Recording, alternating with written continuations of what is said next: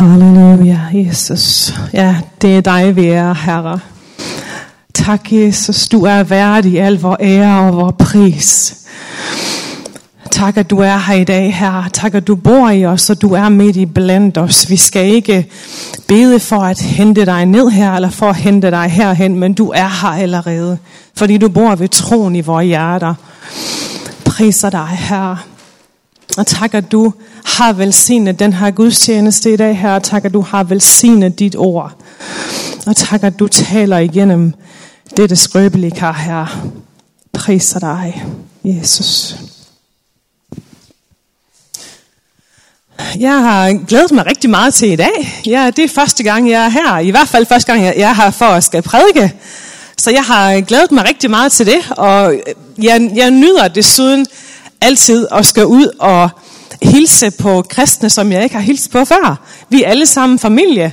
Og, og på grund af Jesus, så har vi en særlig forbindelse som andre mennesker ikke har. Og den, den synes jeg tit, at jeg mærker med det samme, når jeg kommer i en kirke, som er fyldt med glade mennesker, som er fyldt af heligånden. Amen? Ja. Øh, og for dem, som ikke kender mig, og det tror jeg, at de fleste er jer, så vil jeg bare lige øh, præsentere mig selv øh, super kort. Jeg hedder Anita Kravlund Tim. Jeg er gift med Erik, som også er med i dag. Øh, vi blev gift for tre år siden. Vi har til sammen fire store børn. Den yngste af vores er 17. Jeg er selv vokset op i en kristen familie, og det er jeg meget taknemmelig for i øvrigt. Øh, og alligevel så var jeg faktisk over 30 år, før jeg begyndte at forstå, hvad evangeliet egentlig handlede om. At det ikke først og fremmest handlede om, at man skulle øh, gøre en hel masse for at fortjene Guds herlighed. Øh, og at gøre en hel masse for at forblive i den stilling, som vi har i Kristus, men at vi rent faktisk bare skal stole på hans nåde. Jeg var et stykke over 30, før jeg fandt ud af det, og har dermed været frelst i 20 år. Men øh, sådan kan det gå. Der er ingen af os, der lærer det hele på én gang. Vi er alle sammen på en vandring. Øhm, og jeg, jeg synes, eftersom jeg sad, eftersom øh, jeg sad her under gudstjenesten, der begyndte Gud at tale til mig om, at øh, de her øh, notater, jeg har sådan så fint har skrevet op, dem kan jeg godt lægge fra mig, fordi jeg skal prædike om noget helt andet. Øh, så hvis jeg troede, jeg var nervøs for en time siden, det er ingenting i forhold til nu. Heldigvis kan man le af det. Men øh, stille og roligt slå op i øh, Johannes evangeliet, øh, kapitel 13. Imens jeg bare lige fortsætter med at, at, at fortælle lidt her. Jeg, øh, da jeg så begyndte at, at forstå, at evangeliet det handler først og fremmest om Guds kærlighed, og om han, han ønsker at overøse os med sin nåde, det var der, hvor jeg virkelig begyndte at blive forelsket i Jesus. Kender I det? Øh, fordi en, en ting, det er, når vi forsøger at leve igennem en hel masse regler, at vi forsøger, hvad enten det er nogen, som står i Bibelen, eller det er nogen, vi egentlig lægger på os selv, øh, så, så kan livet egentlig blive meget tungt, og vi kommer ofte til egentlig at føle, at jeg lever egentlig ikke det her overflodsliv, som Bibelen taler om, så hvorfor gør jeg egentlig ikke det? Øh, og jeg blev lidt meget inspireret med den her tanke igen, også ikke mindst, da vi så sang den her sang her, Goodness of God. Jeg elsker selv den sang, og jeg har nogle gange svært ved at synge den sang, uden at få en lille klump i halsen. øh, hvor you have been so faithful, du har været så trofast, Gud. Det har jeg i hvert fald oplevet. Jeg har begået nogle gigantiske brøler i mit liv, og har oplevet, at Gud alligevel har været der igennem det hele. Og Your goodness is running after me. Jeg elsker det der skriftsted i Bibelen, hvor der står, at din nåde og miskundhed skal efterjage mig alle mine dage.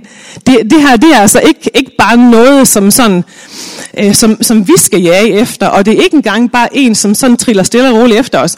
Den efterjager os alle vores livsdage. Det, det er ikke så let, når man lige begynder at tænke over det. Vi skal faktisk løbe ret hurtigt for at løbe væk fra Guds nåde. Tænk lige over det et øjeblik. Jeg har selv været i den situation i rigtig, rigtig mange gange i mit liv, særligt som teenager og som ung voksen, hvor, hvor jeg havde været bange for, at hvis jeg gjorde et eller andet forkert, så ville jeg falde ud af Guds nåde.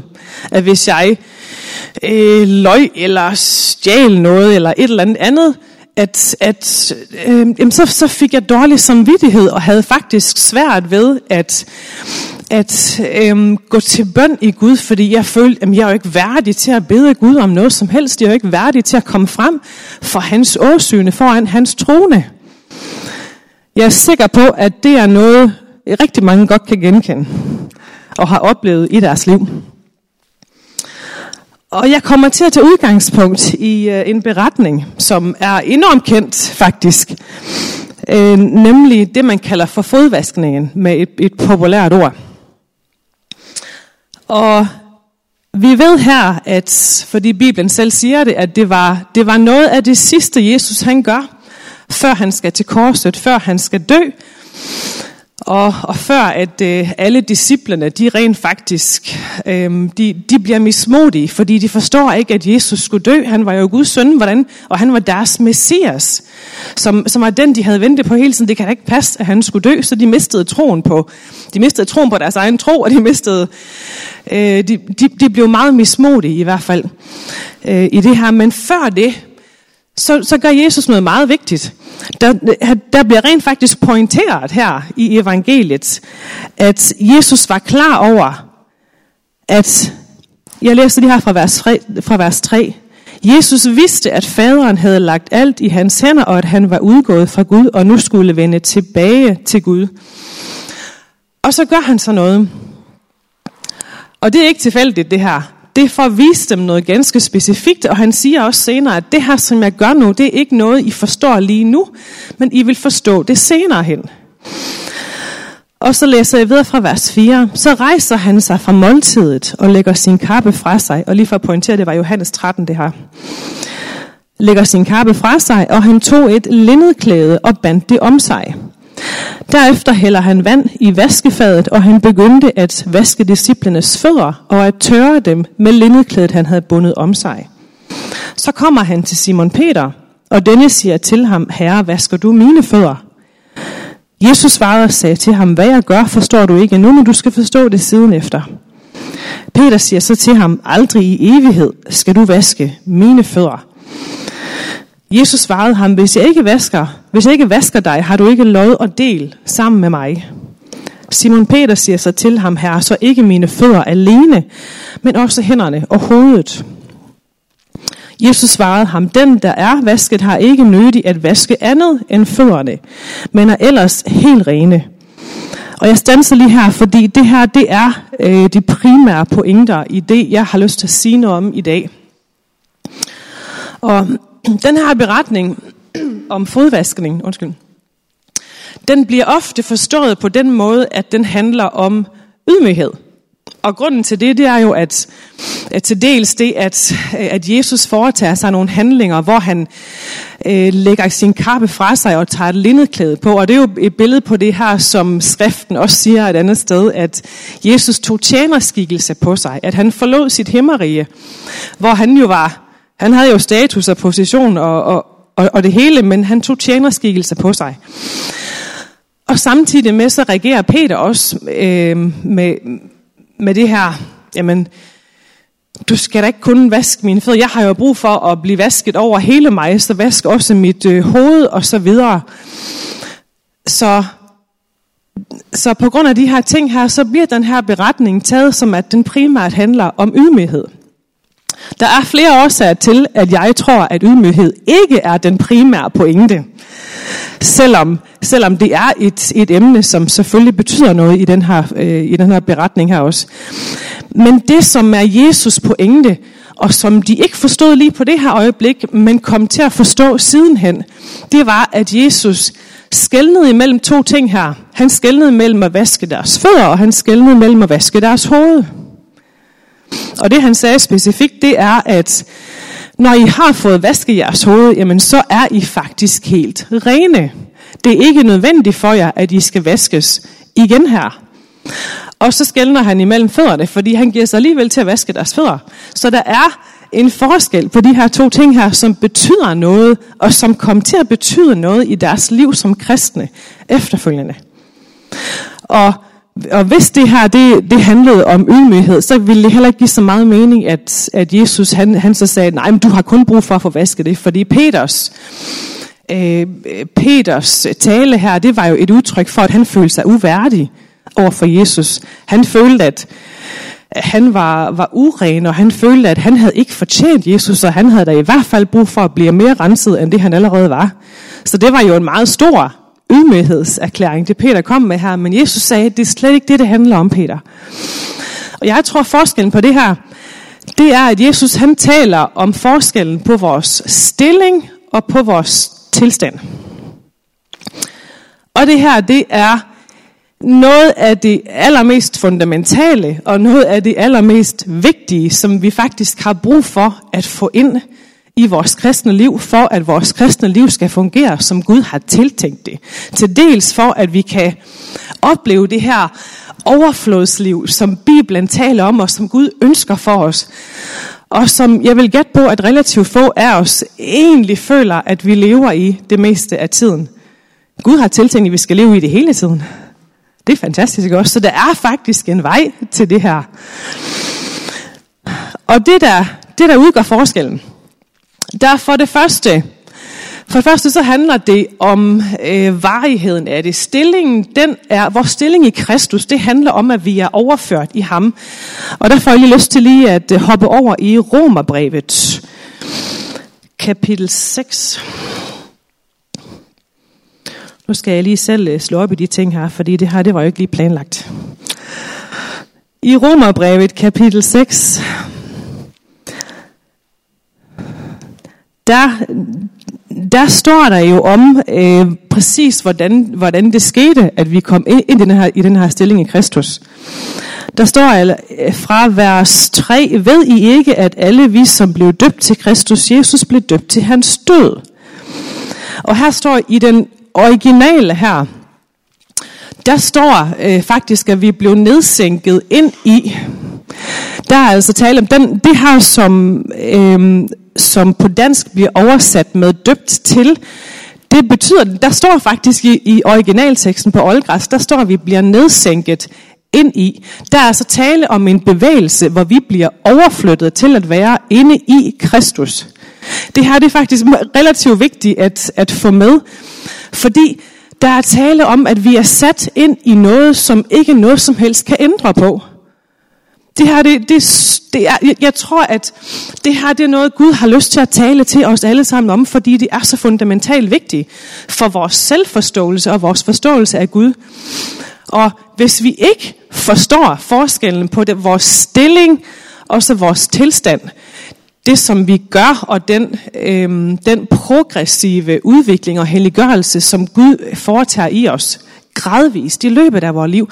Hvis ikke vi forstår den forskel, så vil vi komme til at reagere som Peter, han gør her, nemlig med et helt forkert, et helt forkert billede på, hvem han selv er i Kristus, og et helt forkert billede på, hvad Gud er, og hvad Gud kan gøre, og hvad Gud har gjort i vores liv. Og som sagt, jeg levede der i en hel del år. Jeg, jeg havde lidt fornemmelsen af, at hvis jeg gjorde noget forkert, jamen så, så fjernede det min billet til himlen, muligvis. Og det Jesus siger med det her, det er, det er ikke tilfældet. Det er ikke tilfældet. Og jeg, jeg kommer tilbage til øh, præcis, hvad det er, der så kan fjerne vores billet til himlen. Men det er allerførst og fremmest vigtigt at virkelig få tag om, hvor sikker vores frelse egentlig er, fordi den handler om vores stilling i Kristus. Bibelen siger et andet sted, at, at øh, ved mit ord er I blevet rene. Ved det ord, som jeg har talt til jer, der er I blevet rene. Og her ligger så også i det, at det ord, som I har taget imod og har troet på, det er det, som har gjort jer rene. Altså når I har troet på det, jeg har sagt, så er I rene. Det gælder dig, det gælder dig, det gælder dig. Bibelen siger ikke, at gør, øhm, gør alt det, der står i hele Bibelen perfekt, og så er du blevet ren. Det står der faktisk ingen steder. Det gør der ikke. tro på mig. Den, som tror bliver døbt, står der lige her bagved, skal blive frelst. Det er egentlig ret enkelt, faktisk. Undskyld, jeg har haft en tusse i halsen sidste par dage. Jeg selvom se, om jeg kan få den spyttet ud.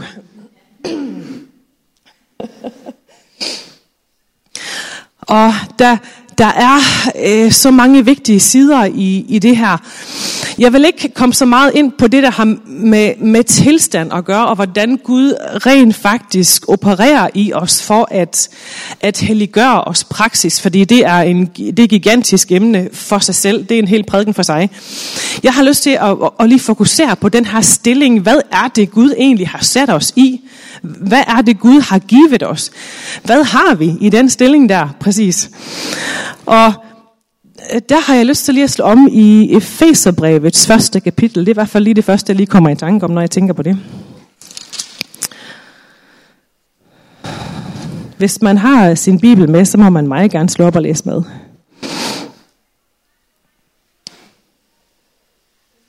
Efeserne kapitel 1.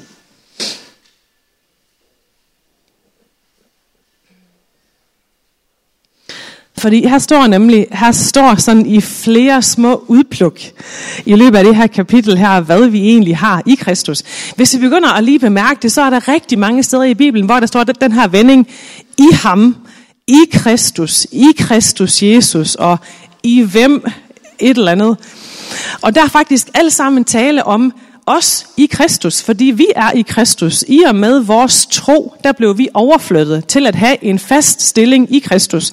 Og det er også den, øh, at Paulus taler om, når han siger, at intet kan rive mig ud af Guds kærlighed i Kristus Jesus. Ingenting. Ingen magter og myndigheder. Ingen, ikke noget af fortiden. Ikke noget af fremtiden. Der er ikke noget, der kan rive os ud af kærligheden i Kristus. Og jeg tager lige blandt andet øh, vers 4 med, for før verdens grundvold blev lagt her, har han udvalgt os i ham til at være hellige og uden plet for hans åsøen. De, jeg kan huske de første gange, hvor jeg læste det her vers her, der tog jeg det her vers som sådan, fra før verdens grundvold blev lagt, der har han udvalgt dig til, at du skal gøre alting perfekt og uden plet og uden hvad ved jeg. Øh, og, og det er jo åbenlyst ikke det, der står, men det var sådan, jeg læste det i rigtig mange år. Og det kan også være, at der er nogen her, der, der, der har det. Men det, der står, det, det er, at han har udvalgt os til at være hellige. Det har, noget, det har altså noget at gøre med, hvem jeg er og hvem du er. Det har, det, har ikke, det har ikke at gøre med, hvad vi arbejder os til. Vi er faktisk hellige i Kristus. Når vi er sat i stillingen i ham, så er vi hellige. Udover det, så, så er der selvfølgelig også en helliggørelsesproces, som vi går igennem i løbet af vores liv. Men det er også Gud, der gør det. Det er også ånden, der skal gøre det. Og det var så den anden prædiken. Vi, og vi, vi kan ikke gøre alting perfekt uden ham, i øvrigt, uanset hvad. Og vi vil aldrig kunne gøre alting perfekt i det her liv. Så rent logisk set, der ville det heller ikke hænge sammen. Den, den tanke, at det er kun hvis jeg gør alting perfekt og aldrig fejler, som gør, at Gud elsker mig, og jeg stadigvæk har en billet til himlen. Den har vi på grund af stillingen i Kristus. Og så står der, i vers 7, i ham, igen i ham, det vil sige på grund af vores stilling i Kristus, så har vi forløsning ved hans blod, syndernes forladelse, så rig som Guds nåde er. Wow! jeg ved ikke med dig, men jeg wow, tak Jesus. Altså, når, når jeg læser det, så, så, så kan jeg ikke andet end at bare at være super taknemmelig til ham. Fordi det handler ikke om, at hvad jeg har gjort, eller hvad jeg vil, ikke engang hvad jeg vil kunne komme til at gøre, og hvad Gud vil gøre mig til. Det handler udelukkende om Kristus. Det er faktisk Kristus, som er centrum for alt det her. For hele dit liv, den du er, den du kommer til at blive, din stilling, din tilstand, der er Jesus centrum. Jeg så jo lige på programlisten, at den næste sang, vi kommer til at synge, det er Jesus be the center. Jeg kender ikke sangen, men titlen er fantastisk. det er Jesus, det handler om det her. Det er på grund af ham. Husk altid på det. Det er ikke på grund af dig selv, at du nogensinde vil have søndernes forladelse. Det er ikke på grund af dig. I ham, så har du søndernes forladelse. Så så længe du bliver i ham, så har du søndernes forladelse. Det er faktisk egentlig ret enkelt. Og i vers 12 står der også, i ham har vi fået vort aflod, vi som forud var bestemt dertil, efter hans vilje, der virker alt i overensstemmelse med hans egen vilje beslutning. Vi har fået vores arvelod. Forudbestemt, faktisk. Det er ikke fordi, jeg tror på prædestinationslæren, det gør jeg ikke. Men øh, jeg tror, at alle dem, som vil, kan komme til Gud. Og så er han der med åbne arme og siger, ja, selvfølgelig tager jeg imod dig, fordi du kommer til mig. Og ja, tak Jesus. Så rig som Guds nåde er. Ja, den, den er langt større, langt bredere, end vi nogensinde vil kunne forstå. Much greater. Jeg har selv oplevet det rigtig mange gange. Jeg kan huske en, i en periode øh, for omkring for omkring 10 år siden, der, der blev jeg skilt. Jeg var kristen på det tidspunkt, og et, et eller andet sted inderst inde, der vidste jeg godt, at det, jeg var i gang med at gøre, det var helt forkert. Men som djævlen er god til at lyve, og vi er gode til at lytte efter, hvis vi skal sige det rent ud. Hvis der er et eller andet, som, som passer med, med det liv, vi har lyst til at leve lige her nu, så er vi rigtig gode til at lytte på djævelens løgne. Og det var jeg i den periode, og det, og det er ikke noget, jeg siger, fordi jeg er stolt af det, men jeg er åben omkring det, fordi det er noget, som har vist mig, hvor stor Guds trofasthed er. Jeg kan huske i, i en periode, øh, jeg, var, jeg var blevet forelsket i Jesus, og jeg begyndte at, at øh, skrive artikler om ham, fordi jeg kunne slet ikke lade være med at fortælle om, om det, jeg selv havde fundet ud af, og at, jeg, og at det, som var årsagen til, at jeg var blevet forelsket i Jesus. Øh, og jeg begyndte at prædike en lille smule øh, allerede tilbage til dengang.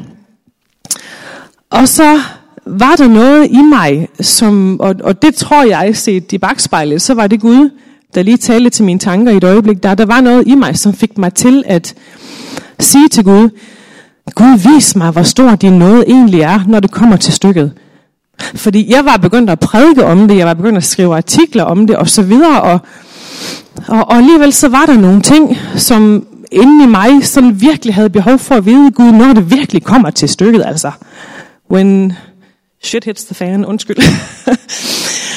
når, når alting går galt i ens liv, virker din nåde så også stadigvæk der. Og, og når jeg siger det, så, så er det ikke som en undskyldning for det, jeg gjorde bagefter, men, men det var fordi Gud vidste, hvad jeg kom til at gøre bagefter. Gud vidste, hvor mit liv, det ville føre, hvor jeg ville føre mit liv hen bagefter. Og de fejl og synder, jeg, jeg ville begå derefter. Så jeg tror, Gud brugte det som en anledning til at vise mig det her. Lige præcis. Fordi de efterfølgende, de efterfølgende flere år, flere år i hvert fald, der øh, endte jeg langt ned i en kulkælder, fordi jeg vidste godt, at det liv, jeg var begyndt at leve, det var helt forkert. Jeg var begyndt at leve med en anden mand. Jeg er meget åben her omkring min egen beretning. Og jeg endte, nede i, jeg endte ned i en kælder, hvor jeg fik, øh, fik nogle depressionssymptomer, og, og på et tidspunkt, så det eneste, jeg rigtig kunne, kunne sige, når jeg skulle sige noget, det var bare, Jesus, Jesus. Og i lang tid derefter, jeg, jeg begyndte stille og roligt at, at vende tilbage til Jesus igen, sådan i, i mine tanker, og begyndte at, at bede bare en lille smule, det, det hele kom sådan gradvist igen. Og i flere år, der kæmpede jeg med den her følelse af, at jeg var fordømt på grund af det, jeg havde gjort. Og det var forkert, det jeg gjorde. Det var det. Det, det forsøger jeg under ingen omstændigheder at skjule. Men selv efter, at jeg havde bedt Gud om tilgivelse, jamen, så blev jeg faktisk ved med at bede Gud om tilgivelse, som om han ikke allerede havde, havde tilgivet mig. Og fordi jeg havde, jeg havde meget svært ved, ved den der fordømmelsesfølelse der, som jeg havde, på grund af de her gevaldige store brøller, jeg havde begået, når jeg egentlig godt vidste og burde vide bedre jeg, jeg er sikker på, at der er mange, som kan genkende sig selv i det. Ikke, ikke fordi man har gjort nødvendigvis det samme, som jeg har haft foretaget mig, men så andre ting. Vi har alle sammen oplevet at føle os som nogle fiaskoer på et eller andet tidspunkt. Det, det er jeg ret sikker på. Særligt hvis man bare lige har levet med Jesus i en 5-10 år. Så ved man godt, hvordan det føles. Og det her, det siger jeg primært for at fortælle dig, at det her, det er ikke noget, man behøver at sidde fast i. Det er under ingen omstændigheder Guds vilje, at vi skal sidde fast i det her. Fordi løsningen, den er Jesus. I ham har vi syndernes forladelse. Så rig som Guds nåde er. Og i bund og grund, så handler det faktisk ganske enkelt om at tro, ligesom det gjorde, da vi tog imod Jesus.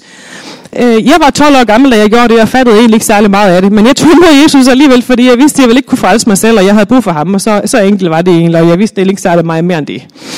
Men, men jeg blev frelst den dag, da jeg ligesom sagde, jamen okay, jeg har brug for dig, Jesus, sådan er det. Øh, og, og den, jeg tror jo ikke nogensinde, at Gud han slap mig i løbet af den vandring, som jeg var på der. Jeg slap ham på et tidspunkt, fordi jeg skulle ud og prøve, hvad det ellers var i den her verden her. Men Gud blev ved med at kalde mig tilbage til sig. Gud gav aldrig op på mig. Selv når jeg ikke var trofast, så vedblev han at være trofast, som Bibelen siger, fordi fornægte sig selv, det kan han ikke. Gud er trofasthed. Og i bund og grund, så handler det om at blive ved med at stole på det. Lige meget hvad du kommer ud for i dit liv. Fordi din tilstand, det er alt det du gør. Det er den vandring, du er på sammen med Jesus, hvor han tager dig i hånden. Og så går I sammen. Og Helligånden, han har påbegyndt et værk i dig. Og det kommer han til at fuldføre. Gradvist. Stille og roligt på den her vandring her. Og Jesus han slipper dig ikke undervejs. Vi kan selv vælge at hoppe ud af hans kærlighed. Vi kan vælge at hoppe ud af frelsen. Men det er kun, hvis vi bevidst forlader troen. Det tror jeg faktisk fuldt og fast på.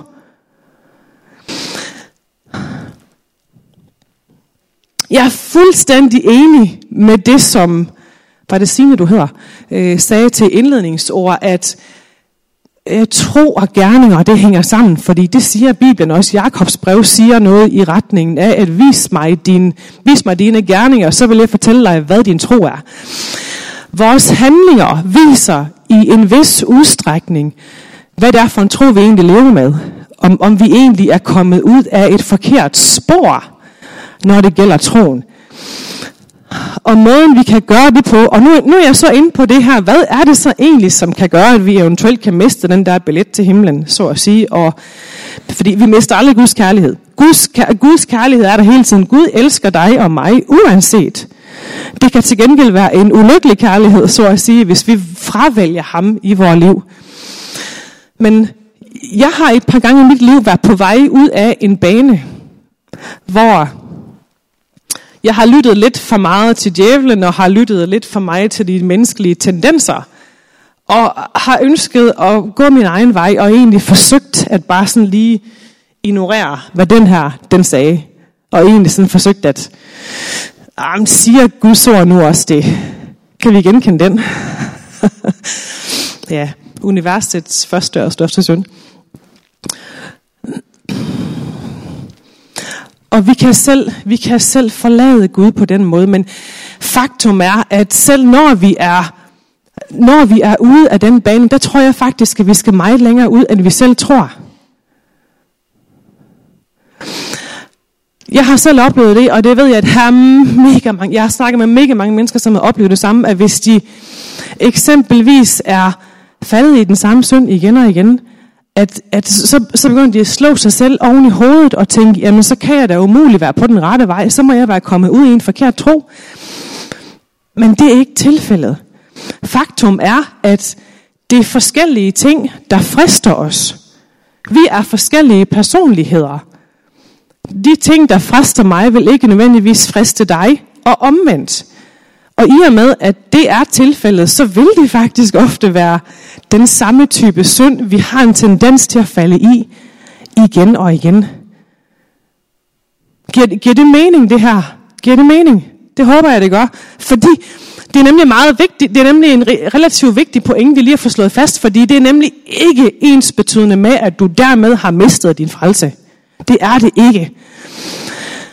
Det her det er udelukkende en anledning til at forblive ydmyg og at erkende, at jeg er ikke perfekt, og jeg kommer heller ikke til at blive det, så længe jeg er her. Men jeg er på vandring med dig, Jesus. Og du leder mig fremad. Jo mere jeg holder mig tæt til dig, jo mere får du mulighed for at lede mig fremad. Og lede mig tættere på dig og forvandle mit sind. Forvandle mit liv. Og gradvist forvandle mine handlinger også. Fordi det kommer løbende, når vi holder os tæt til Gud. Og det er ånden, der gør det. Så længe vi stadigvæk forsøger at kontrollere vores egne liv, uanset hvad det så indebærer, om det indebærer, at jeg har lyst til at leve, som jeg vil lige nu, eller hvad, øh, så har Helligånden meget svært ved at komme til. Men når vi kommer til et punkt, hvor vi faktisk erkender, at jamen, jeg, jeg kan ikke det her, Gud. Jeg kan ikke komme ud af den her ting selv, som jeg har en tendens til at sidde fast i. Det der, hvor Gud faktisk siger, yes, det har jeg ventet på i lang tid, fordi så kan jeg komme til at gøre noget. Jeg håber, det ikke har mening, det her. Fordi øh, Helligånden, han er faktisk en gentleman. Han, han går ikke ind og tvinger os til at gøre noget, som vi ikke vil selv. Det gør han ikke. Det er først, når vi siger, jeg kan ikke det her selv, og nu stopper jeg altså med at prøve. Yes, siger Helligånden, fordi så kan jeg komme til nemlig. Så kan jeg komme til at gøre noget. Og det var lige lidt sneak peek ind i prædiken nummer to i det her. Men husk på det her. Det her, det er den primære pointe. Det var det, som jeg lige fik på hjertet i dag. Det er, at det du gør, det kommer ikke til at ændre på, hvem du er. Det skældner Gud imellem. Og det er den primære pointe i den her beretning om fodvaskningen her. Du er ren i Guds øjne, fordi du er i ham. Ikke fordi du gør alting perfekt, men ganske enkelt fordi du er i ham, og du forbliver i hans kærlighed. Amen. Ja, tak Jesus. Jeg priser dig, Herre. Tak, at din godhed og miskundhed, den bare bliver ved med at efterjage os her. Tak, at du er trofast, og du forbliver trofast, også der, hvor vi ikke er eller har været det, Gud. Tak, at du allerede har taget alle synder på dig. Alle menneskers, alle synder til alle tider har du allerede taget på dig her. Du er trofast. Tak for din kærlighed. The goodness of God. The goodness of God. Og tak, at vi har stundernes forladelse i dig her. Tak for din rige, store, almægtige nåde. Tak for den kærlighed, der aldrig nogensinde svigter. Tak, at du ser til hver enkelt her, som er i dag her. Du ser, du ser deres tanker her. Du ser bekymringer. Du ser glæde her. Du ser sorger. Du ser frygt. Og jeg beder bare om, at du læger hver eneste hjerte her. Tak, at du taler ned i hver eneste sjæl. Tal ned i sindene, Gud. Tak, at du giver forvisning om din frelse, fordi den er langt mere sikker, end det vi frygter. Frygten er en løgner. Frygten er og bliver en løgner. Din kærlighed, den er sikker. Din frelse, den er sikker. Og tak for din store, fuldstændige, betingelsesløse kærlighed. Lær os at stole på den Gud. Lær os at have tillid til dig. Hjælp os at have tillid til, at du aldrig svigter selv, når vi gør. Fordi du kan ikke svigte. Du kan ikke andet end at være trofast. Og tak, at du holder fast i os her, uanset hvor vi befinder os nu i vores liv her, så holder du fast i os. Og du drager os til dig, og du kalder på os. Og du bliver ved med at kalde på os. Og tak, at du er trofast, og du fortsætter det værk i os, som du har påbegyndt. Det har du tænkt dig at være trofast, at fuldende her, så vi er klar til, at den dag du kommer og henter os, så skal vi også hjem til dig. Tak, her. Priser dig i Jesu navn. Amen. Amen.